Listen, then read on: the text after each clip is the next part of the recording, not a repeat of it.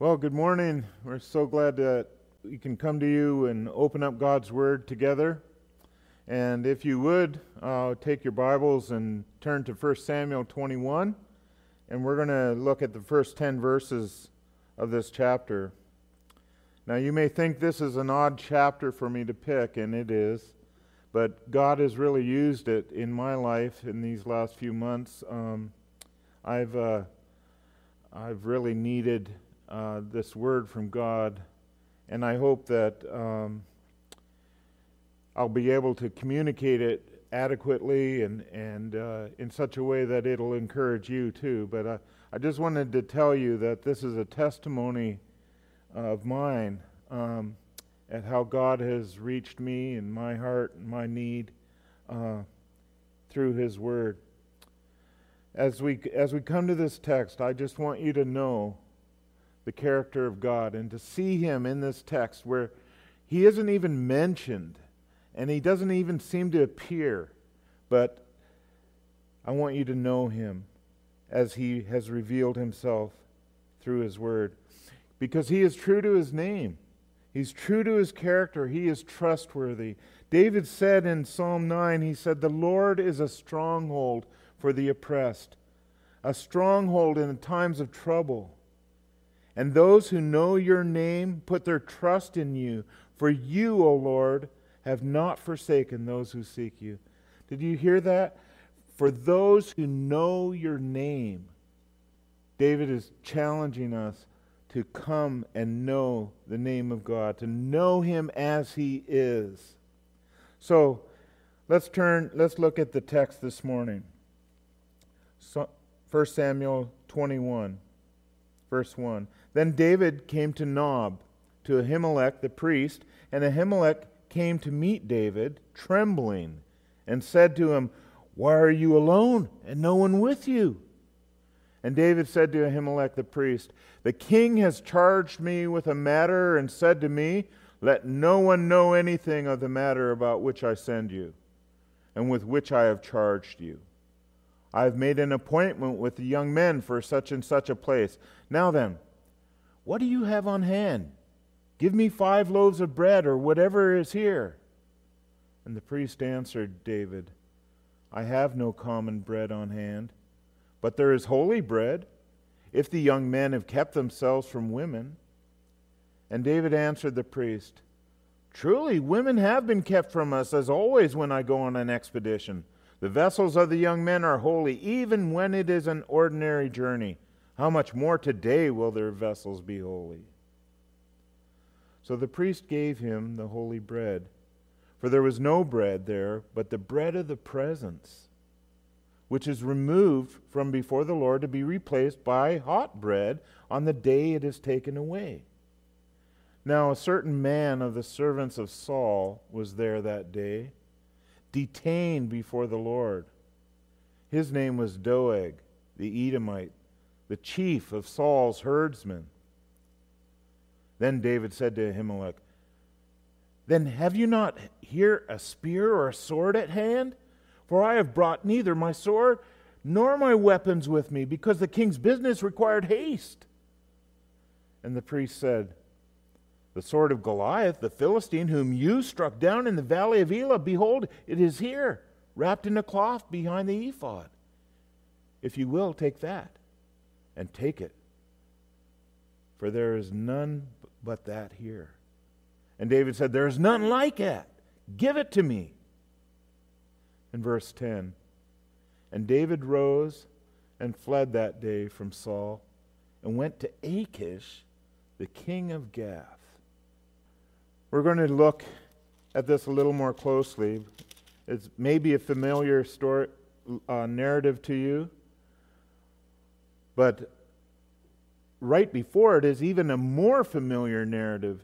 When we come to this, then David, what has happened? What has happened here that is so important that has caused David to run to the city of the priest, Nob, and to ask for bread? Well, something very, very devastating has happened to David. David has been a man who, from a little boy, has been chosen by God and anointed to be king. He was hired by King Saul to be the healing musician when Saul was encountering troubled spirits from the Lord. Chapter 17 tells us that David was the one man who had faith in all of Israel to stand against the giant Goliath and slay him.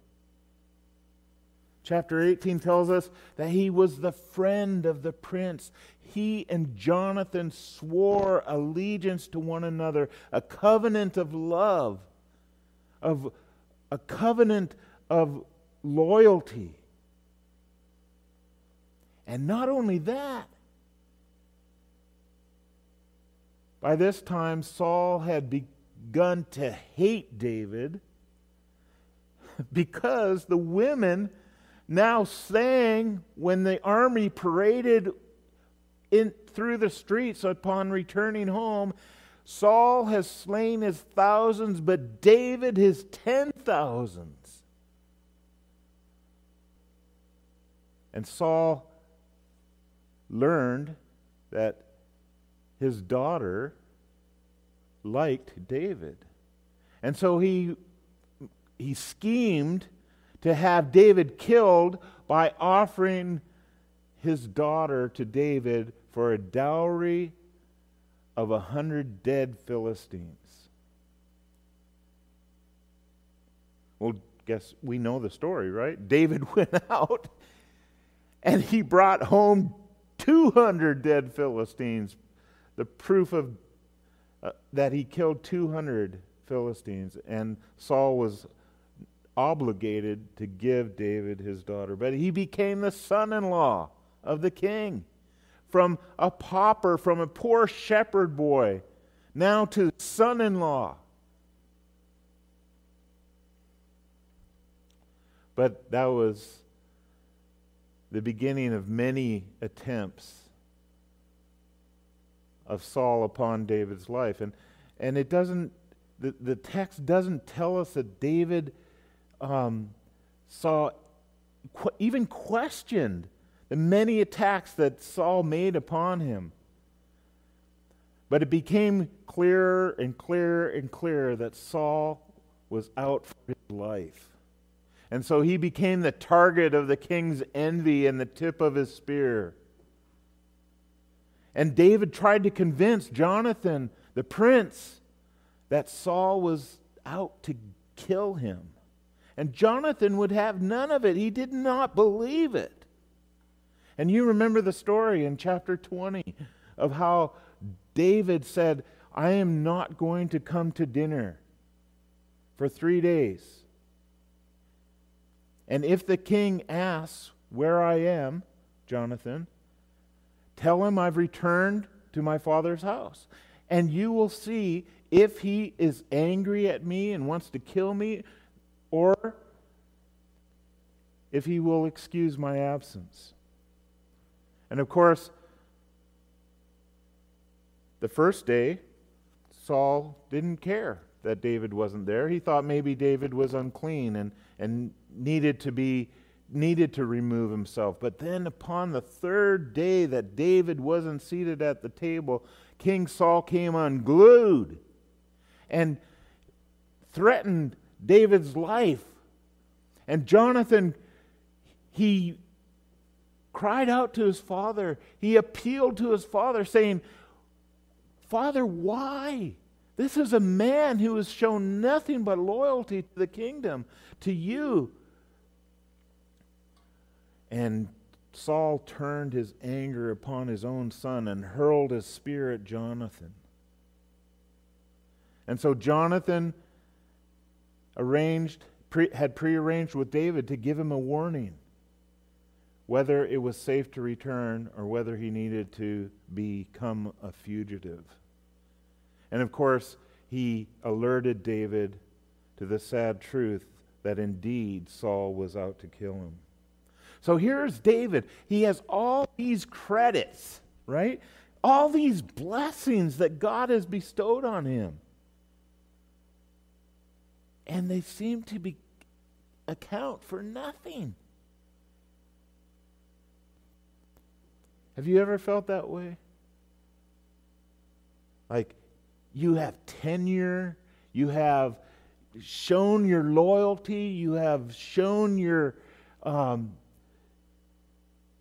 and you deserve something in return. Isn't that where we tend to go?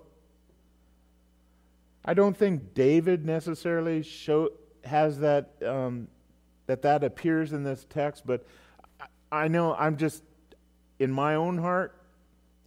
That's where I have gone, and that's a bad place to be because we discount grace when we do that. You realize that when we say, "I deserve," I'm entitled to because of my efforts, because of what I have put in, it's a dangerous place to be.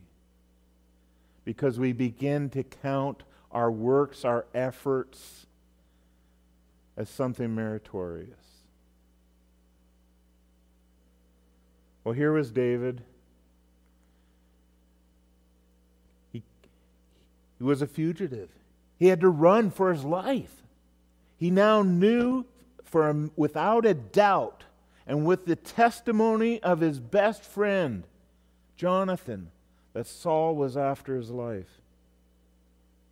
And he happened to come to Ahimelech, the priest, in the city of the priests, there at Nob. Now, apparently, the tabernacle was established here at Nob at this point. And David came to his, this priest. But the priest, see his reaction? Isn't this strange? He's trembling as David comes up to him. He knows David is a warrior and a prince in Saul's army. And yet he's alone. And he questions David, Why are you alone and no one with you?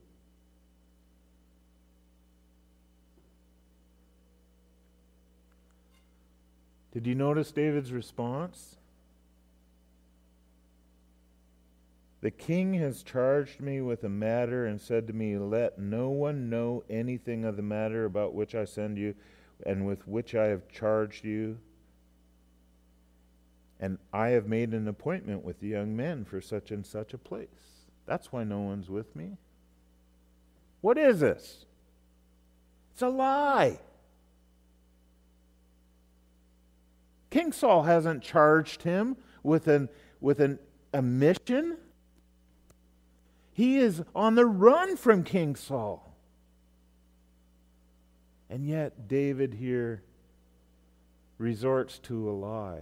We don't know why. This narrative doesn't tell us why. Just that David, in this place of running from Saul for his life, and maybe upon seeing the trembling of the priest in front of him, resorts to a lie. David is a deceiver and a liar.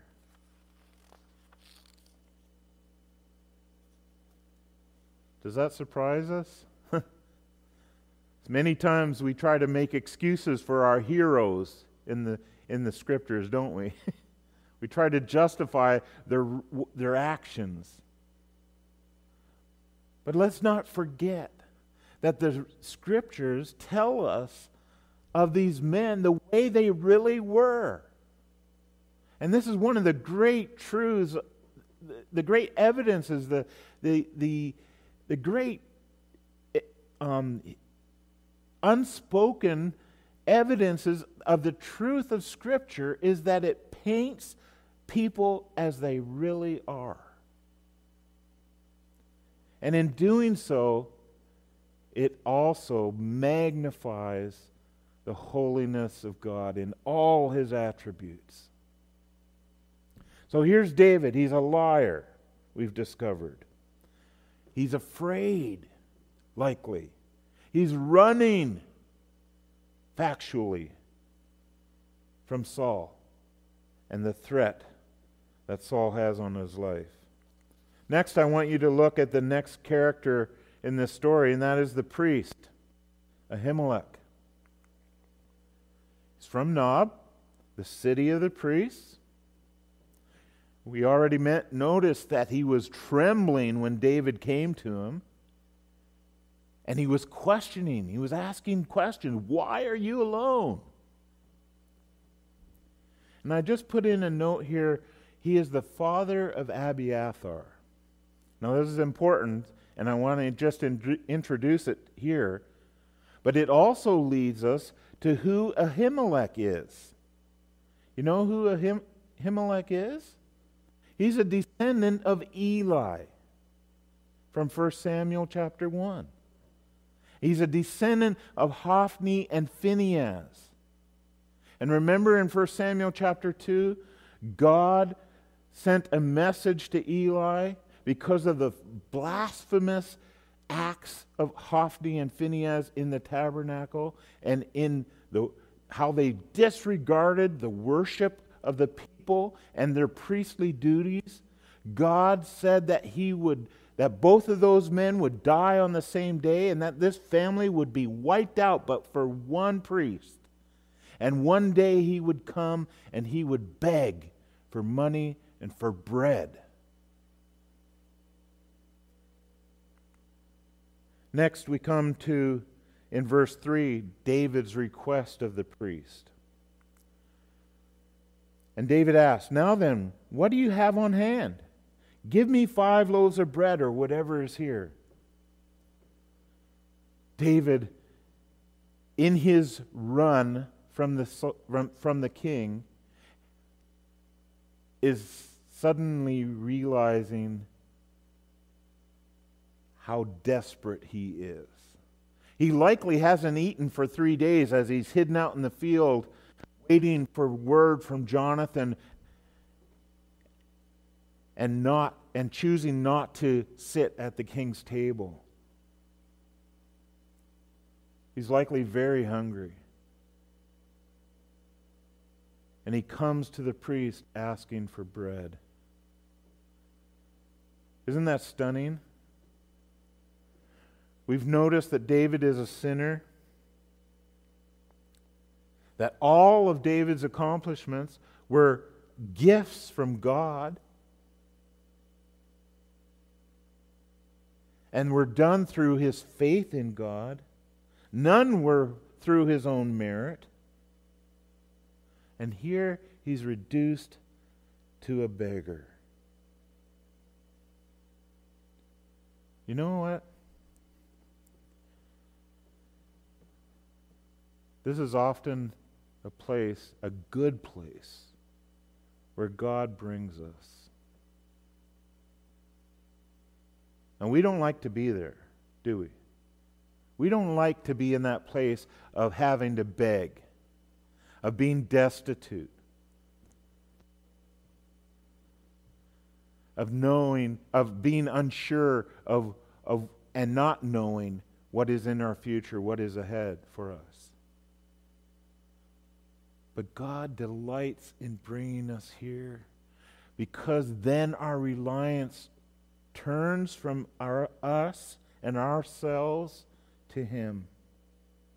God shows us in our, that we, in our sin we are guilty that there is punishment due us. We deserve punishment. And so often we think we're entitled to something else because of our service or our loyalty or our time, our efforts.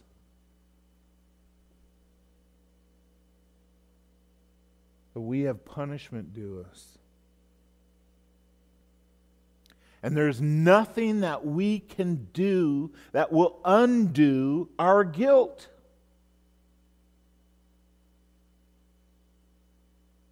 Nothing. There's no place to go but to God. And isn't that interesting? David runs to the city of the priests, to Ahimelech. I want to share this quote from Jonathan Edwards with you. They who truly come to God for mercy come as beggars and not as creditors. They come for mere mercy, for sovereign grace, and not for anything that is due. God wants us to come to Him. He made a way to be forgiven. That's through Jesus. Even for David,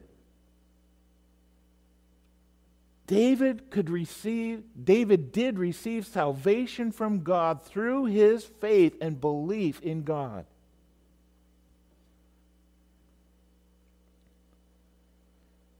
Jesus was God who became a man, lived a perfect life, died a propitiatory death to satisfy God's justice. God raised him from the dead. He's the proof. That was the proof of our sins, that our sins are forgiven for all who believe God, all who trust in Jesus' substitution. So David comes to the priest and he says, I'm famished. I need something to eat. Do you have any bread? This, this is striking. The priest answered David, he said, I have no common bread on hand but there is holy bread if the young men have kept themselves from women. And David answered the priest, Truly, women have been kept from us as always when I go on an expedition. I want to address this. What is this holy bread? This holy bread, we sometimes call it the show bread or the bread of the presence. This was 12 loaves of bread that were to be baked every week and here's the instructions in Leviticus 24 they were to be baked every week without yeast. They were to be put in piles, two piles of six, on the table, the, sh- the table, the show, showbread table that was made of pure gold for the Lord. It would be in the holy place. And there they were to put frankincense on each pile. And that bread was to remain before the Lord for that whole week. And then on the Sabbath, a new batch of bread, 12 loaves, would be brought in and replaced those 12 that had been there all week.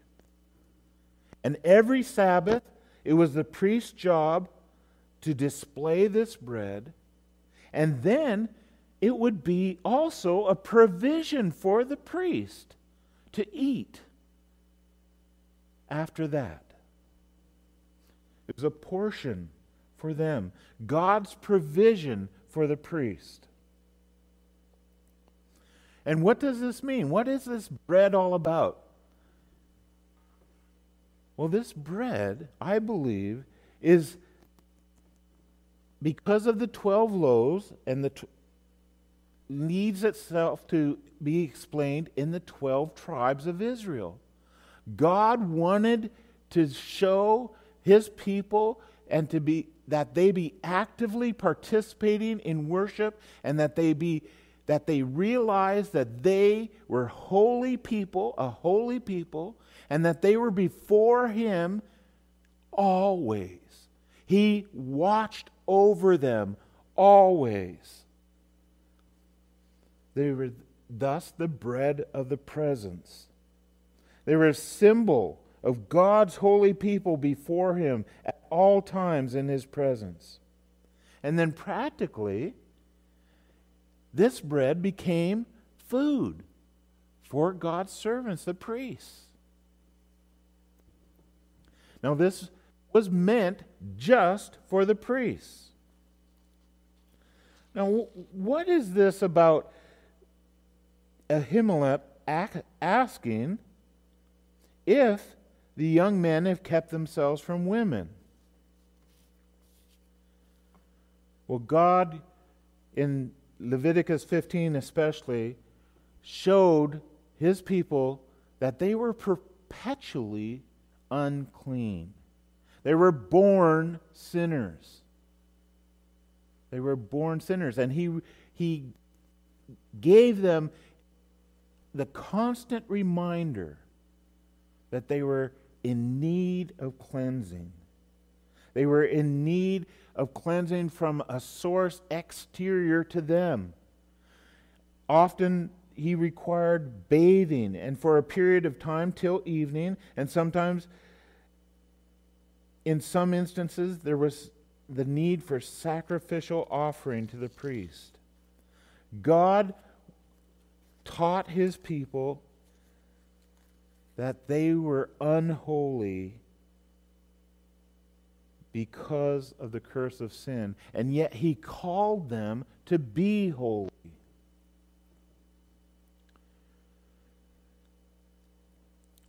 So the priest is saying, I don't have common bread for you, David, but I have this holy bread. This holy bread that is meant for the priests and to be on display before God. Well, David's re- reply is that in verse 5b, that the vessels of the young men are holy, even when it is an ordinary journey. How much more today will their vessels be holy? David again resorts to lying to the priest. First, he fabricated a story as to why he was there, and now he is trying to convince the priest, Ahimelech, to give him the bread that he is holy. And in so doing, he, he is displaying his unholiness, isn't he? How is it isn't it interesting that um, people often are so afraid to admit their sin and their guilt? It's fearful. What will others think of me? Right?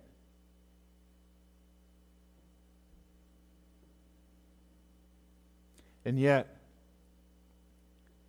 it is so necessary to confess and to admit that we are unholy to receive the holiness that God has for us.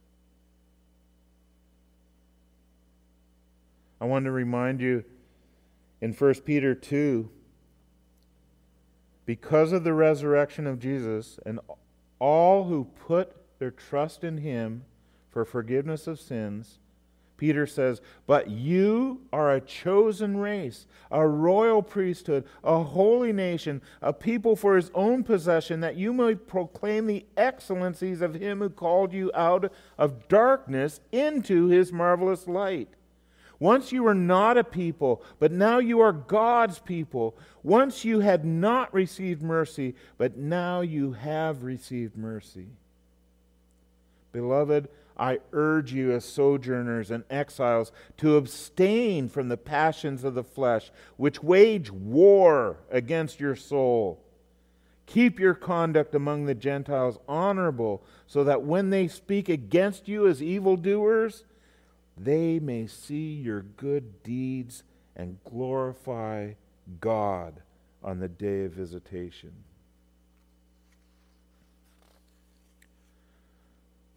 So David tries to convince the priest that he is pure,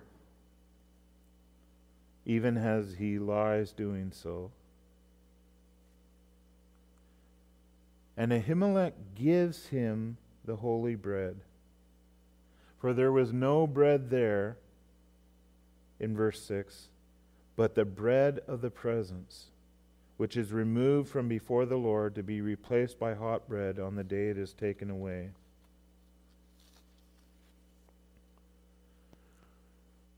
Isn't it interesting? the priest gave, made the decision to give a, to David the holy bread, which was unlawful, and yet he asked as a condition if David was pure, if he was holy. Why would he give David the bread? Why would he demand David's holiness? Well, the holiness of the tabernacle could not be violated as it was God's holiness. The bread was holy to be set before the face of God for a week, but then to be eaten as a provision for the priest. Ahimelech, in good conscience and a proper knowledge and understanding of God and His law, gave the bread to a clean, anointed, chosen man of God, and he did so showing mercy. Showing mercy. I want you to see and take away from this that God cares for you, just as he cared for David. Here is David. He's at this place of desperation. He's a fugitive. He needs something to eat. He lies what, for, be, trying to explain why he's there. He lies about being pure. and yet, what does God do through his representative, the priest? He shows mercy. I want you to know that God. I want you to know that God sees you where you are in your need, and He's showing you mercy. Then, verse 7 here is a stunning little in, insert into our text the witness. And it's a reminder that the enemy has always sought for us to question the goodness of God and His benevolence.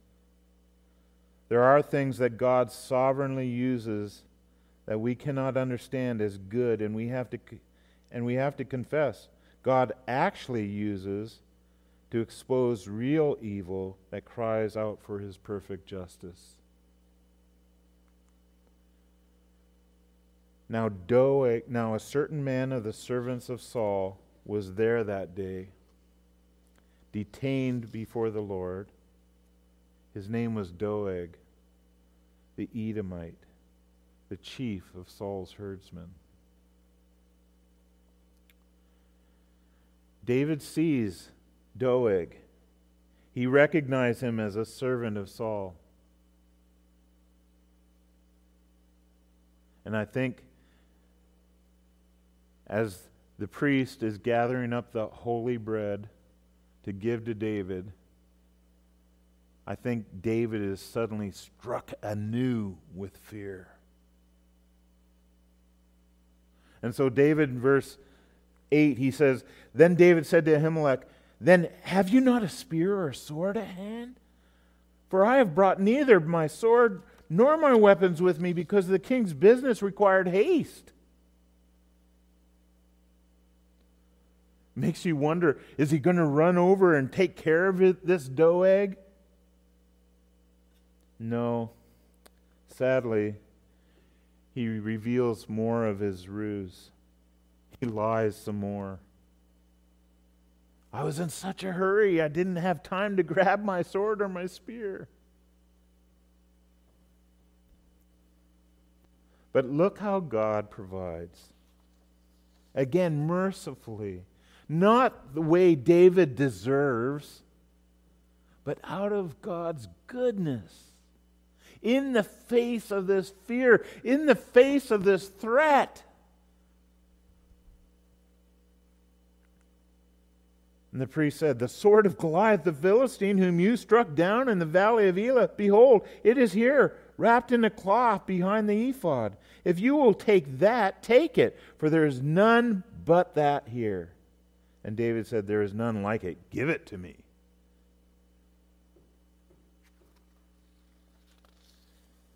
And then verse 10 David rose and fled that day from Saul and went to Achish, the king of Gath. Now, this is one of the most puzzling verses in the Bible because David, the killer of Philistines, is running from King Saul and he runs straight to the Philistines, to the city of Gath.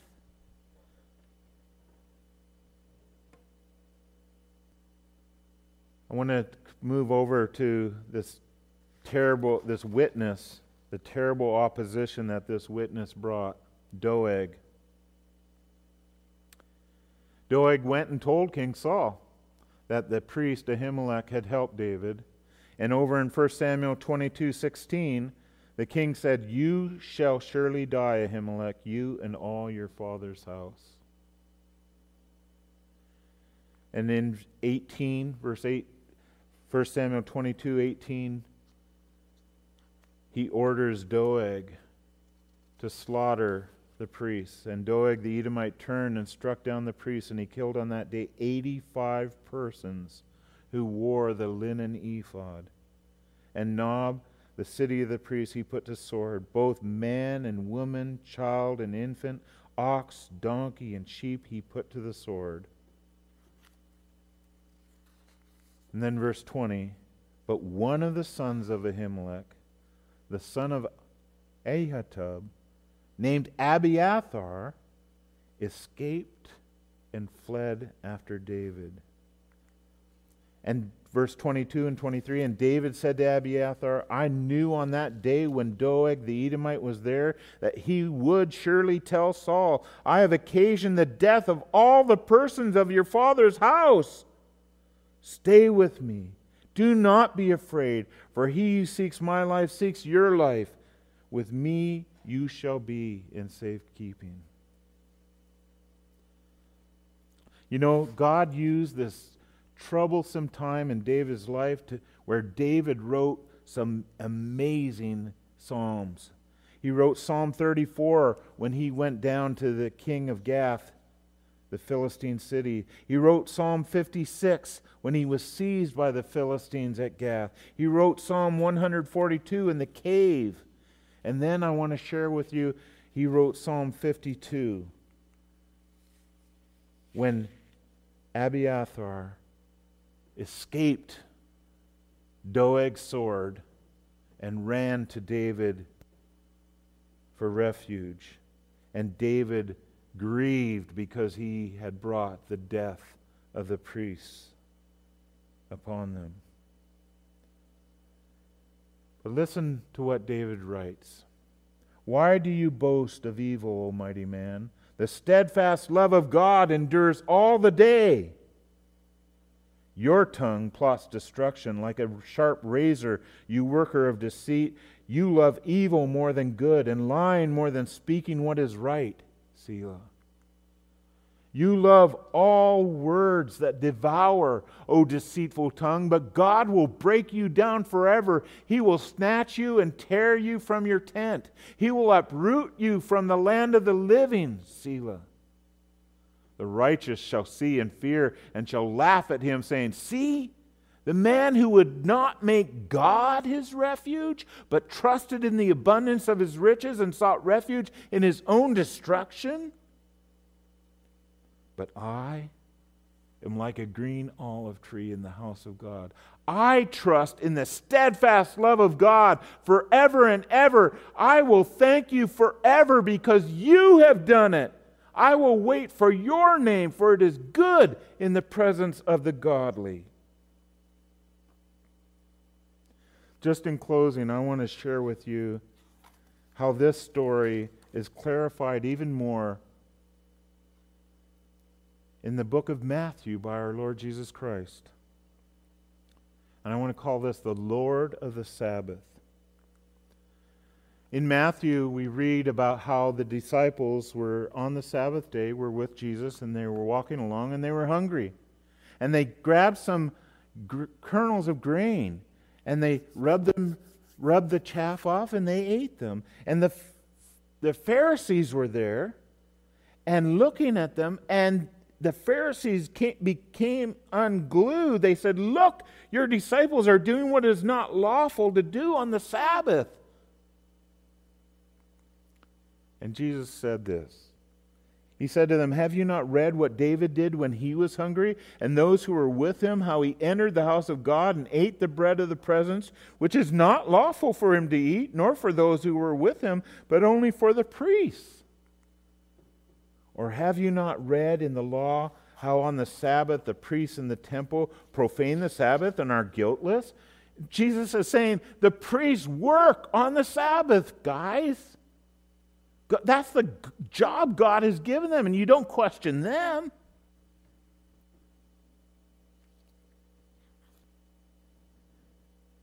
I tell you, something greater than the temple is here.